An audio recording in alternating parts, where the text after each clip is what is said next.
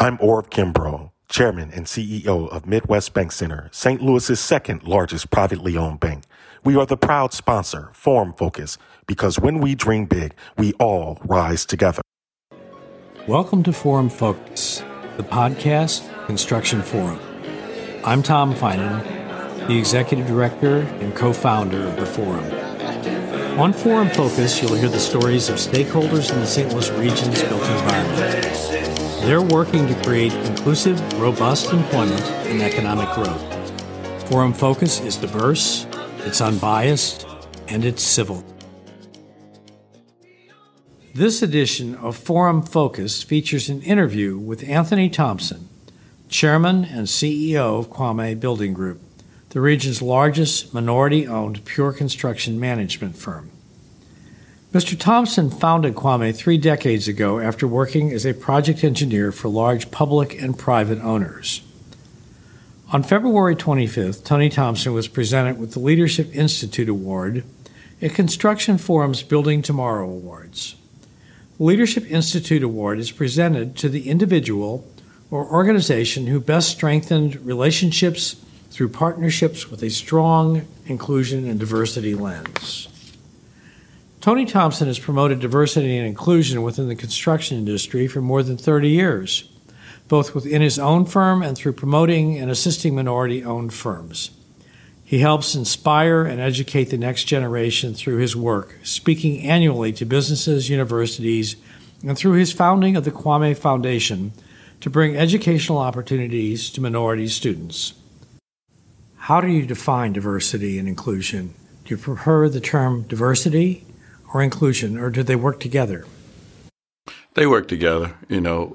Uh, I, and so for me, it's it's just you know inclusive is, is the first number that comes to mind because you, you want to include everyone in everything that we try to include everyone in everything that we do. So I use the word inclusive probably more so than diversity uh, because we can have a diverse organization, but that doesn't mean everybody gets to participate or or are included in the process. So in my organization, I have uh, a lot of diverse leaders who are leaders. They're not just there.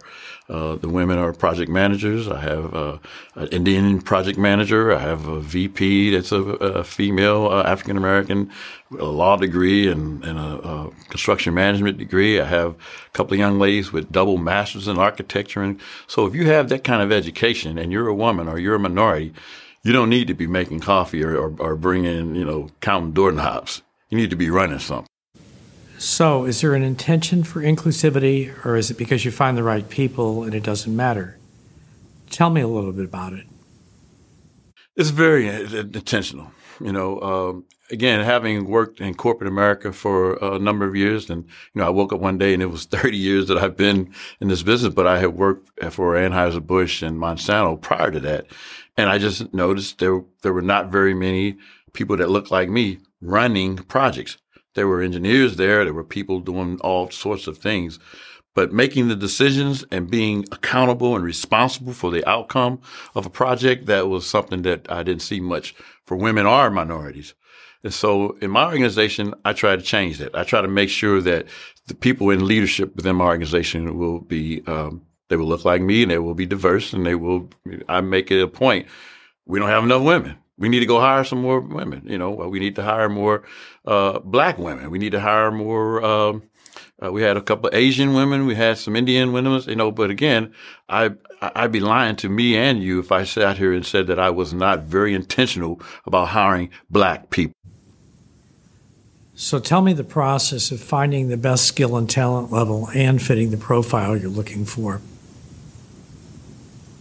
You know, that's I, you know, I, I, I, I, hate using uh, sports analogies because a lot of people use it, but it's the one thing that everybody understands. And I used to ask myself, how is it that you have you know teams like the Lakers and, and Celtics and some of these that have a consistency of winning? They always, you know, well, if you have somebody that's running the team like a Pat Riley or folks like that, these are people who played in the NBA on winning teams. So they knew and know what it takes to win. I like to think by me working in, in top Fortune 100, 150 companies in St. Louis between Monsanto, Busch, and the Corps of Engineers, I knew what a professional organization looked like, and I knew what it took to be successful in those particular areas. So I try to mirror my company after that. And so I like to say that we're, we're a big company in a little company's body. At the end of the day, we're still a minority owned business, but I like to, you know, we don't have to act like it. We don't have to look like it. So I try to put the same criteria in when I'm searching for people that I look for in myself.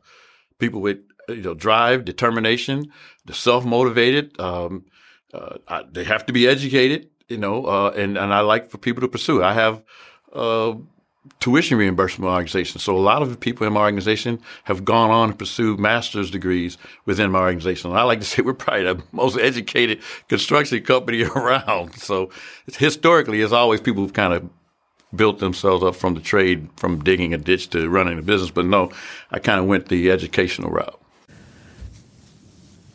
So, minority businesses in the construction industry run the gamut from organizations like yours that came from a corporate background to folks who started digging ditches and built a business.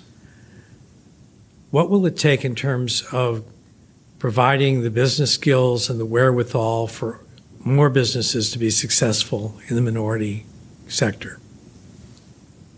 Well, I think you, you hit the nail on the head there is, is support.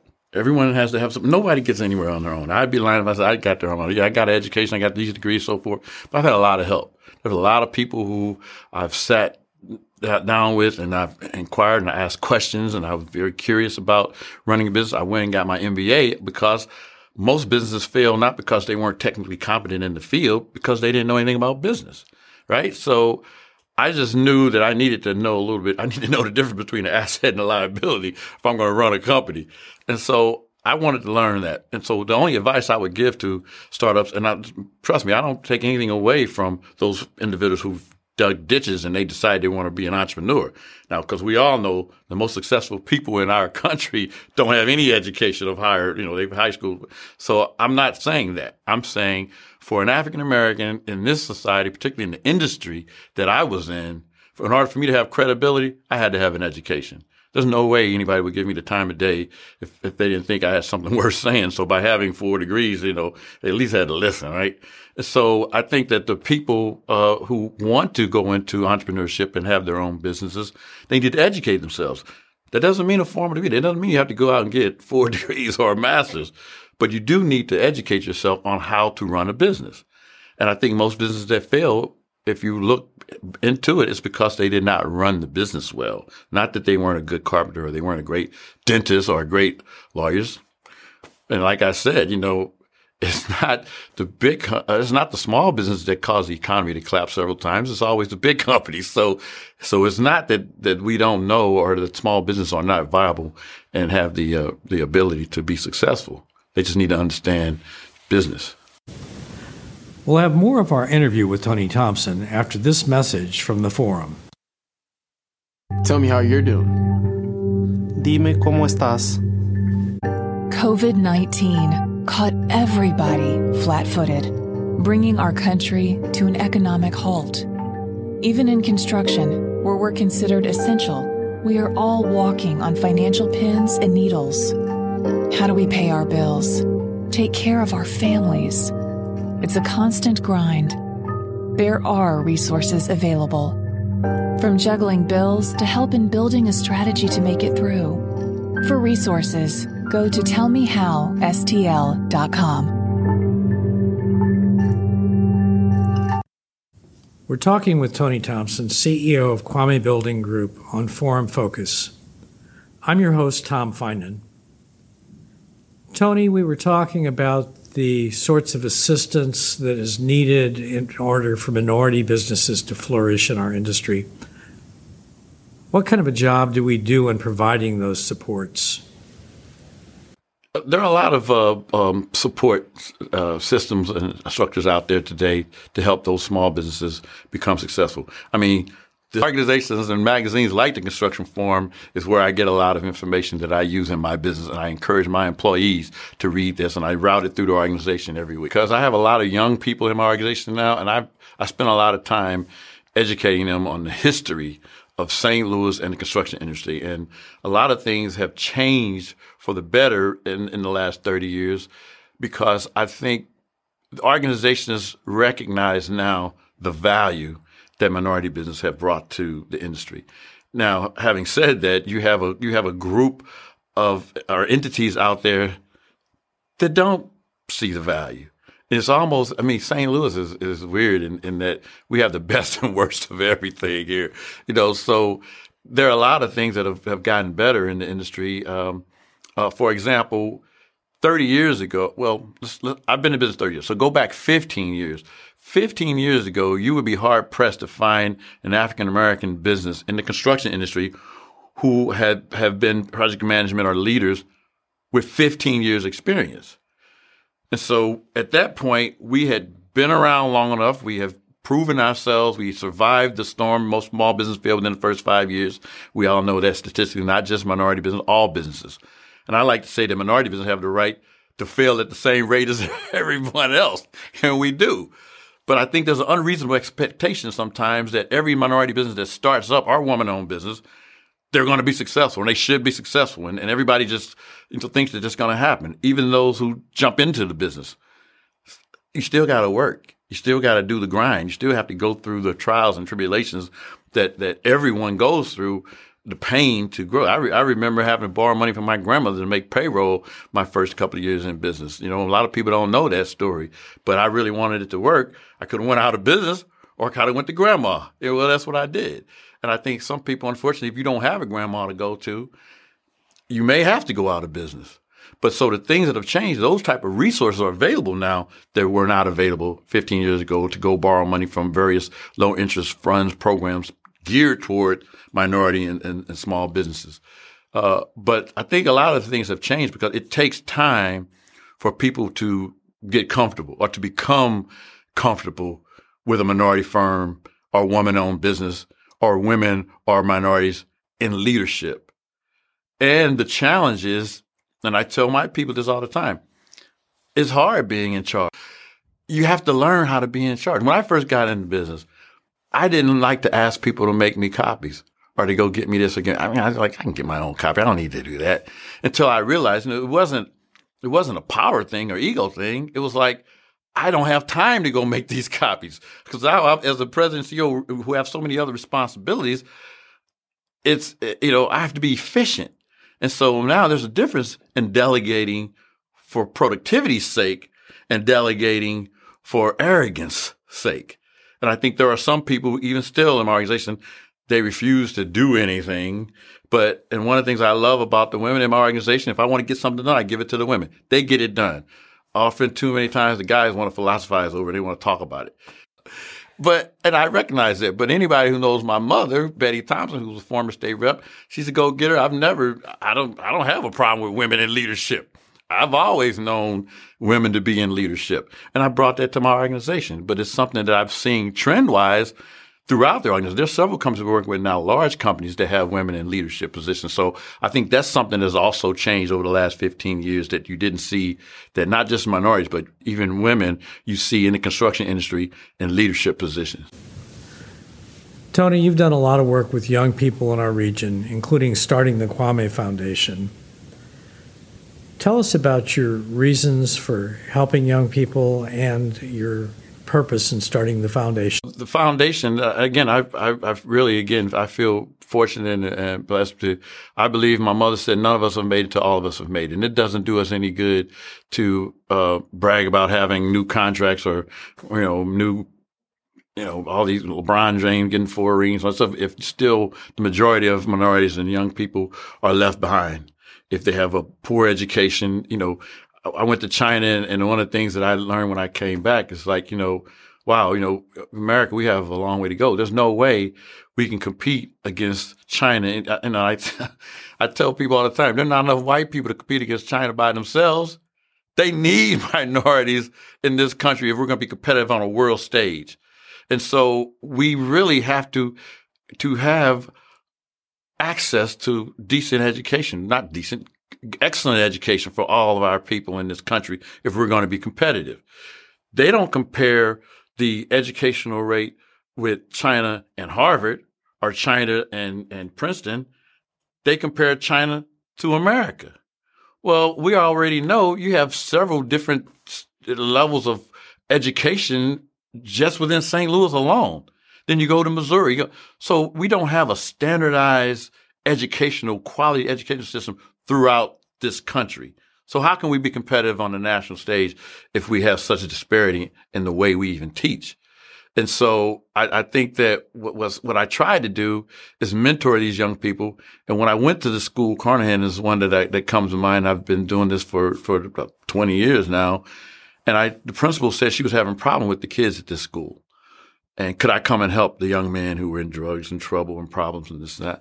I said, I'll, I'll do it. You know, I said, but I'm not gonna, I'm not gonna tutor them. I'm not gonna, I'm not gonna do that because they're, they're not stupid. I'm not getting ready to try to teach them how to do basic math.